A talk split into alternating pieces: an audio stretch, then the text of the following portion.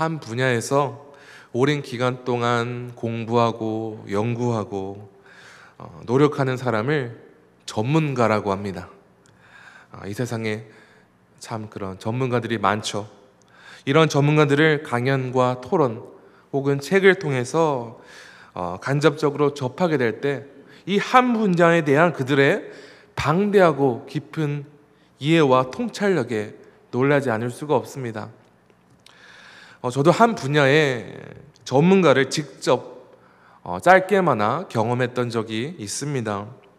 어, 그 전문가는 제가 대학교 때 수강하였던 어느 한 선택 과목의 교수님이셨습니다.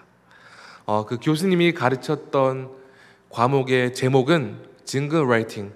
어, 쉽게 말해서 어, 우리가 라디오나 텔레비전에서 어, 접하는 모든 그런 상업 광고에 사용되는 광고 음악을 작곡하는 것 이것에 대한 과목입니다. 어, 쉽게 말해 한국에서는 흔히 CM송이라고 부르죠.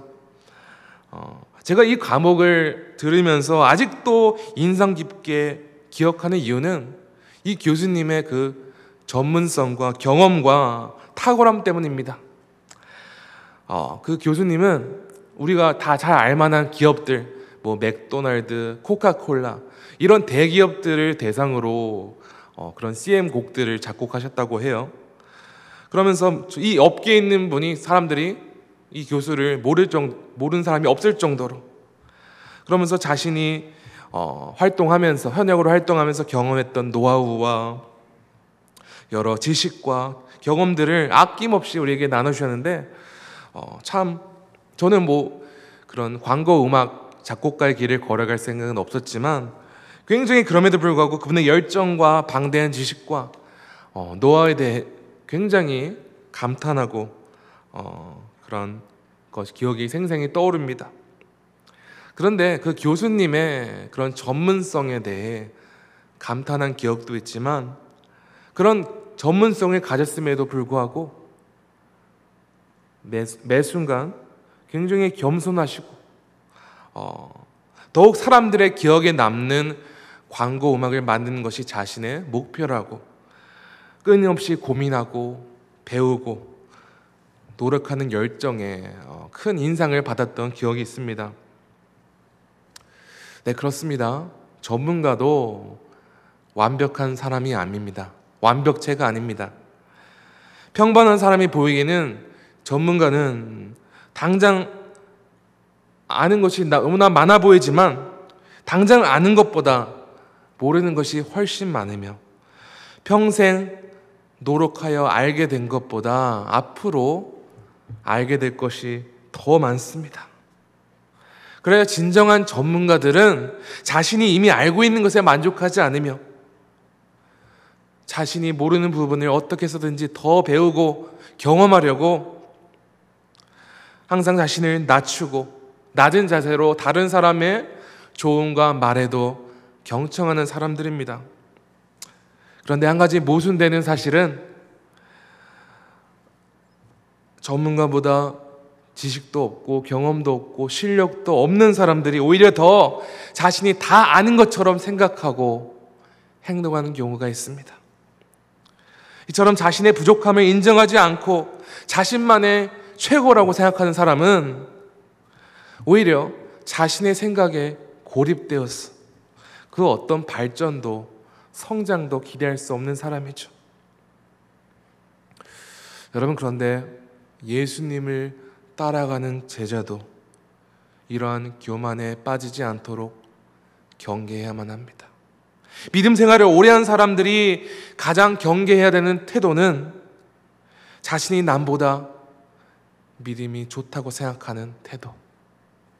이런 영적 우월감에 빠진 사람의 특징은 다른 지체들을 만나면 그들을 격려하고 섬기고자 하는 마음보다 그들의 약점과 잘못된 점 이런 것을 지적하고 정지하기에 바쁘다는 것이죠. 자신이 누구보다 성경에 대해 더 많이 알고 교회를 위해 더 많이 섬기고 헌신한다고 생각하기 때문에 다른 지체들의 믿음도 자신의 기준대로만 판단하고 지적한다는 것이죠. 그 기준이 하나님의 말씀이 아니라 자기 중심적인 기준에 갇혀 있기 때문에 정작 자신의 죄와 자신의 연약함에 대해서는 무지하게 되는 그런 비극에 이르게 됩니다.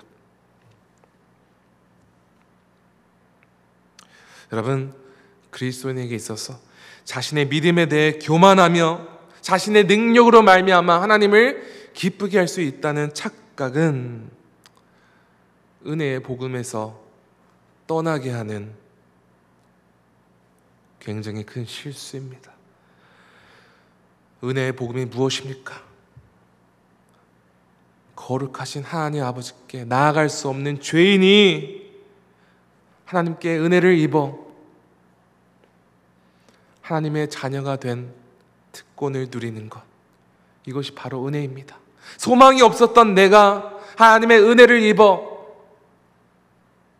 죽게 나아갈 수 있게 된 것이 바로 은혜입니다. 그런데 하나님의 은혜 없이 내가 나의 기준대로 믿음 생활을 잘할 수 있다고 착각하는 것은 믿음의 본질에서 떠나는 것이죠. 진정으로 복음의 은혜 가운데 살아가는 사람은 매 순간 하나님을 의지하며 온 마음과 정성을 다해 하나님의 말씀만 따라가며 하나님을 예배하는 사람입니다. 여러분 성경에서 오늘 함께 나눌 인물인 욥에 대하여 온전하고 정직하며 하나님을 경외하며 악에서 떠난 자라고 기록하고 있습니다. 예, 한마디로 욥은 하나님을 매 순간 예배하는 삶을 살았던 사람이죠. 그는 온 마음과 정성을 다해 하나님을 의지하며 섬기는 자였습니다. 그런데 그런 그에게 예측하지 못한 고난이 찾아왔죠. 자신의 재산과 자식도 모두 잃고 건강마저 잃게 됩니다. 자신의 자녀들이 모두 죽었다는 말을 듣고 욥은 어떻게 반응하였다고 성경은 기록하고 있습니까?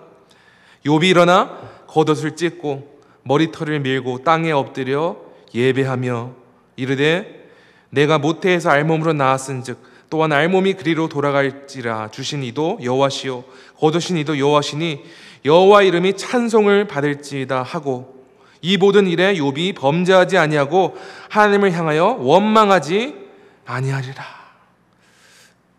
예, 자신의 자녀들이 죽었다는 그 비극적인 소식을 듣고도 욥은 하나님을 경외하며 예배하며 하나님을 원망치 않았다고 성경은 기록하고 있습니다. 또한 온몸에 종기가 자신의 몸에 종기가 생기는 그것을 경험했을 때도 그의 아내가 하나님을 욕하고 죽으라 이런 말을 했을 때도 오히려 자신의 아내를 질책하며 하나님을 원망하지 않았던 사람입니다. 그런데 이후에 문제의 새 친구가 찾아옵니다. 그 새 친구들은 돌아가면서 아주 거침없이 욥에 대하여 자신들의 만의 믿음의 진단을 내립니다. 그들의 주장을 긴 주장들을 종합해 보자면 욥에게 닥친 모든 고난이 그의 숨겨진 죄 때문이라고 말하는 것이죠. 그러므로 욥이 하나님께 진정으로 자신의 죄를 인정하고 회개하며 나아갈 것을 계속해서 재촉하고 있습니다. 여러분, 이 세 친구들이 욥을 진정으로 사랑하는 마음으로 그의 영혼을 진정으로 생각하는 마음으로 이런 말을 했던 것입니까? 여러분, 이 친구들은 영적으로 교만한 자들이었습니다. 자신들이 마치 욥을 향한 하나님의 모든 의도와 계획을 다 아는 것처럼 추측하고 하나님의 말씀이 아닌 자신들의 기준으로 이미 결론을 내렸습니다. 그들은 하나님을 겸손히 구하였던 것이 아니라 자신들 마음대로 요업에게 여러 고난이 찾아오게 된 것을 요업의 죄 때문이라 결론 짓고 이미 힘들어하고 있던 욥을 질책하고 비난하면서 욥을 더욱 혼란스럽고 힘들게 만들었죠.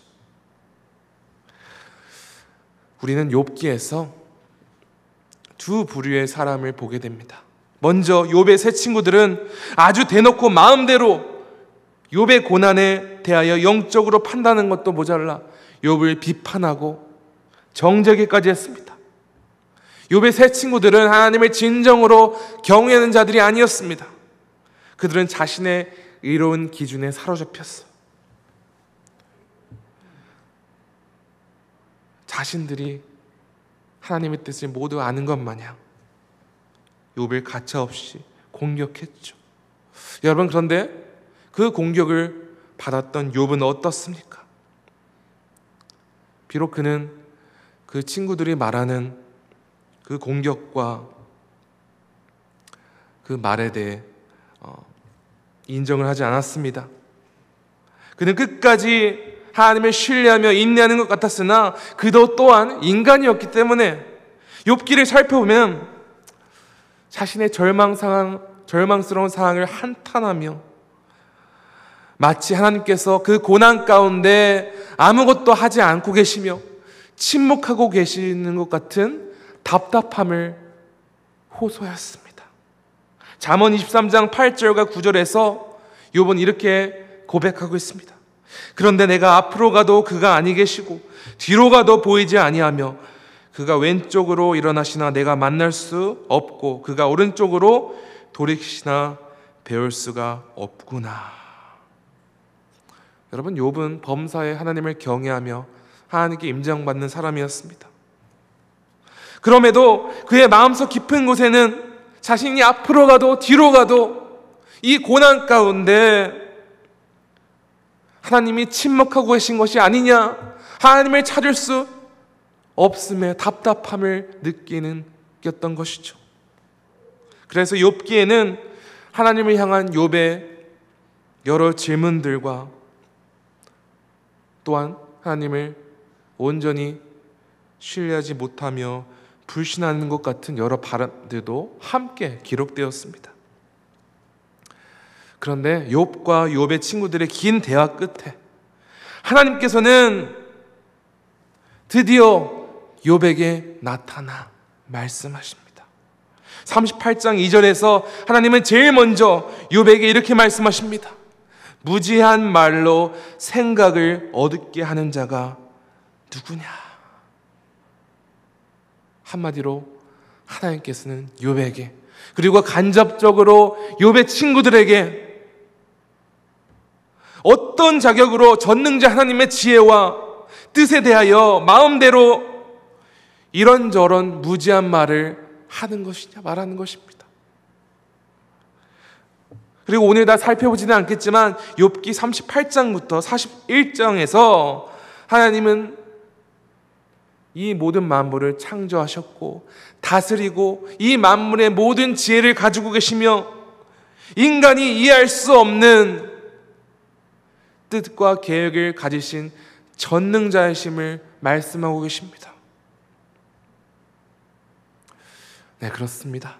욥과 그의 친구들은 의도적이든 의도적이지 않던 자신이 뱉어낸 말이 무슨 말인지 하나도 몰랐습니다.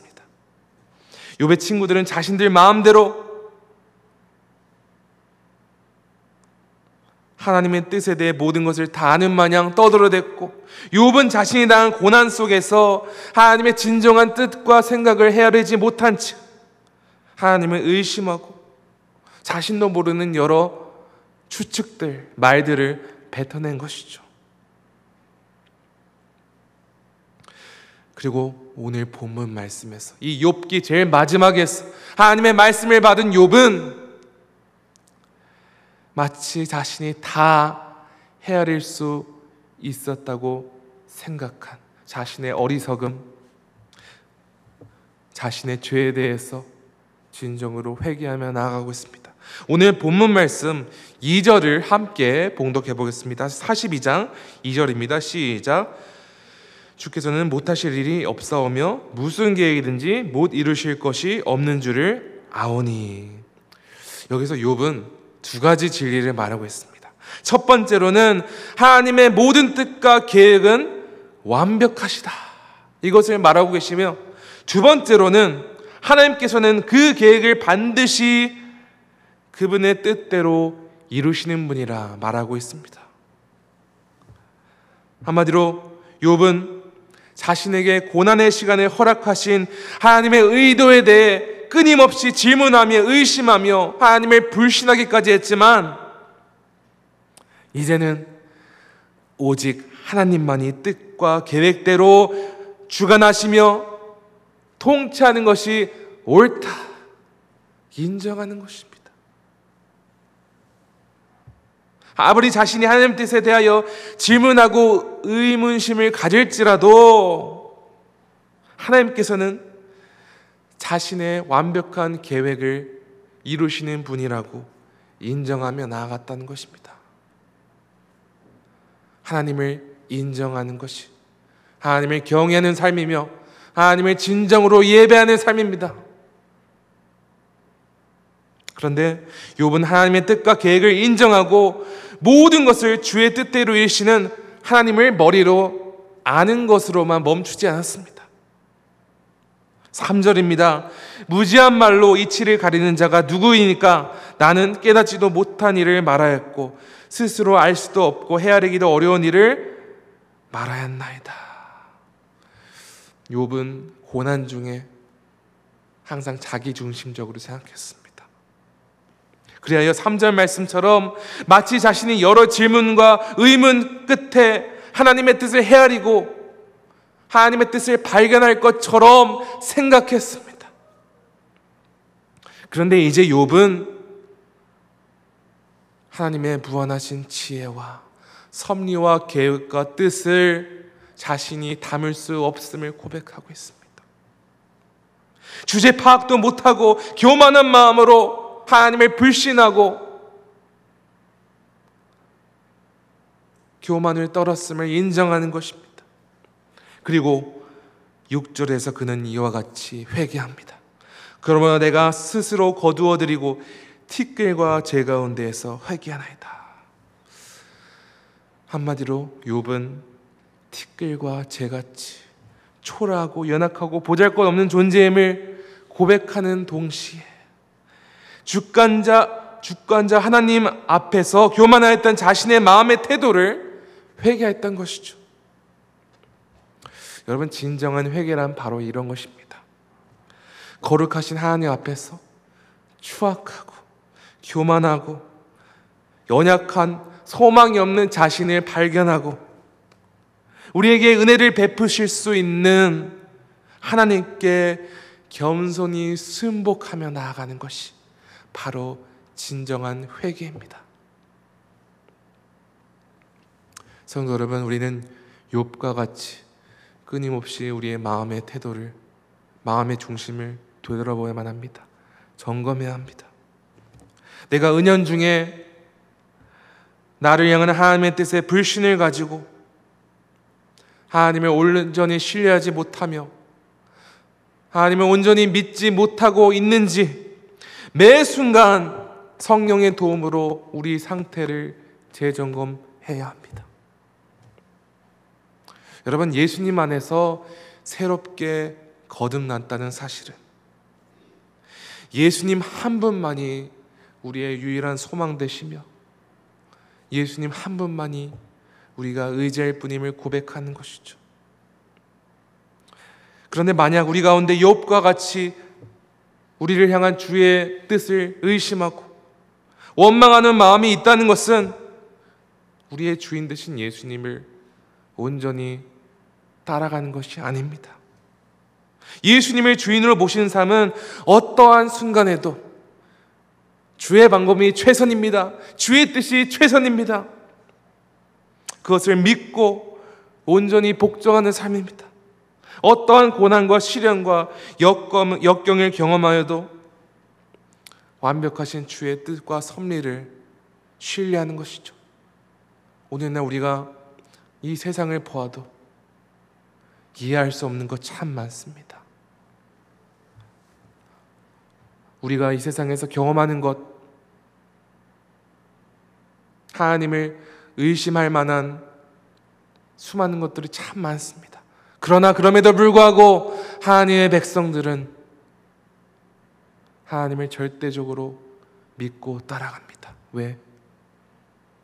하나님께서 말씀하시며 뜻하시며 계획하시는 것이 우리에게 유일한 소망이기 때문에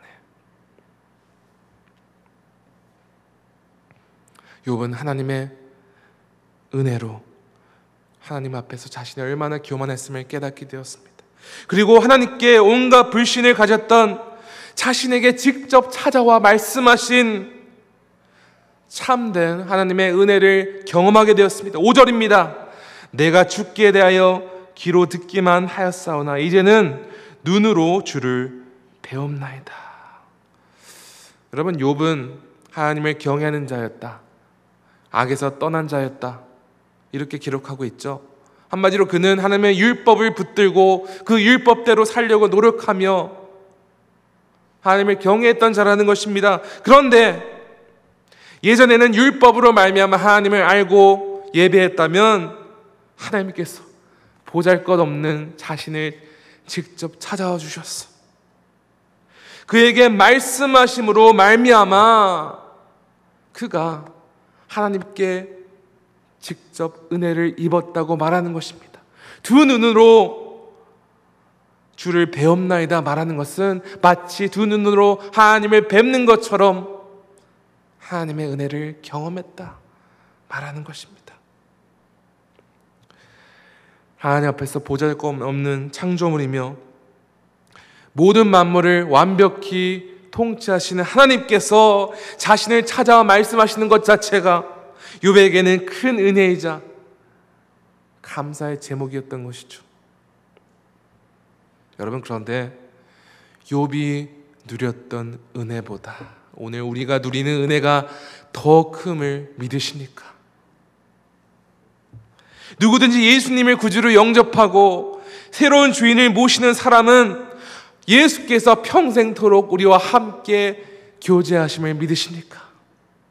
매일 주님과 말씀과 기도로서 친밀하게 교제할 수 있는 은혜의 특권이 우리에게 있음을 믿으십니까?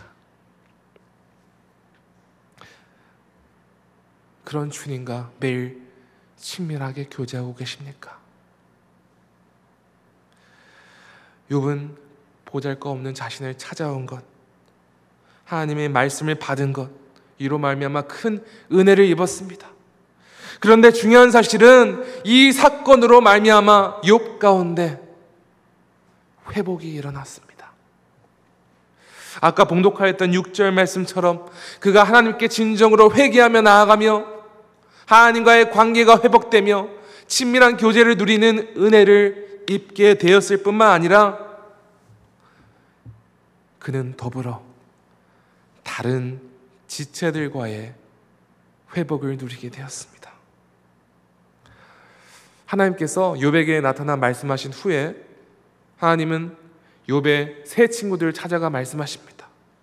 그들을 책망하십니다.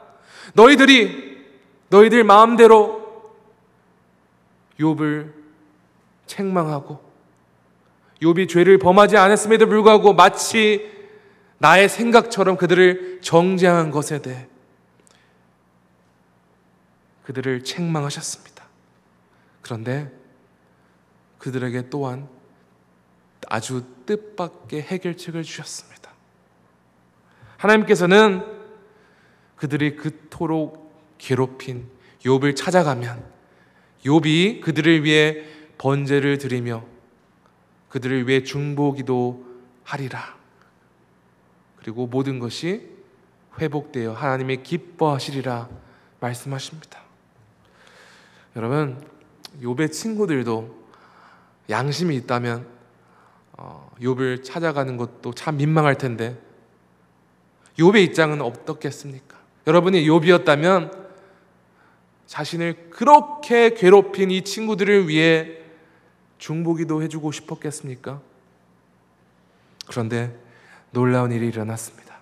구절에 의하면 욥의 친구들도 하나님의 명령대로 욥을 찾아갔으며 욥도 자신의 친구들을 위해서 하나님께 순종함으로 그들을 위해 중보기도 하였으며 하나님께서 그 기도를 기쁘게 받으셨다 기록되었습니다.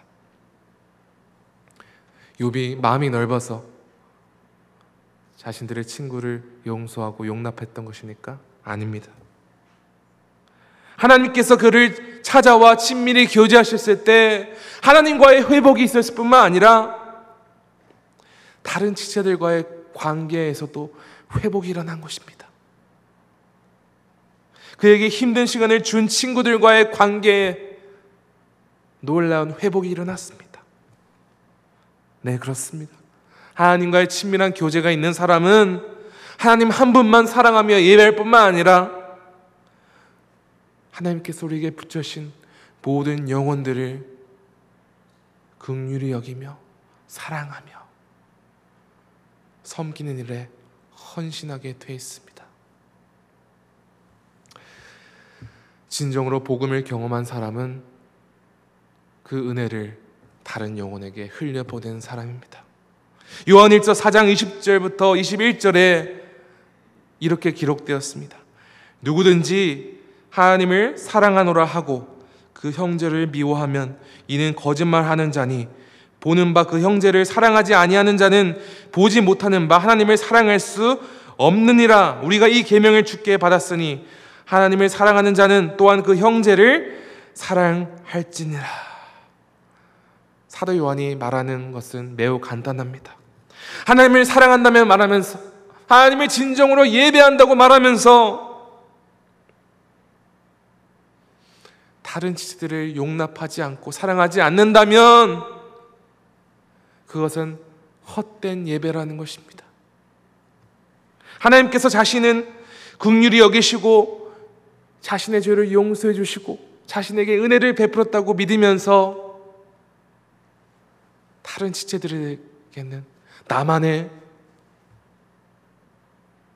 아주 딱딱한 기준으로 정죄하고 판단하고 하나님의 은혜를 받을 자격이 없다, 사랑을 받을 자격이 없다 말하는 것은 하나님의 은혜를 진정으로 경험한 사람이 아니라는 거죠.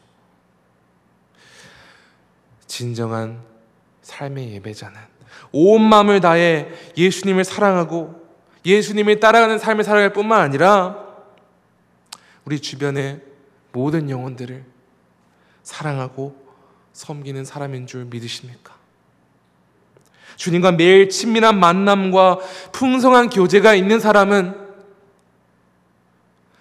매일 매 순간 하나님께서 우리에게 보내시는 영혼들을 귀히 여기며 그 영혼들과 풍성한 교제가 있으며 주께서 우리를 용납하시고 사랑하신 것처럼 다른 지체들의 연약함마저 용서하고 사랑할 수 있습니다.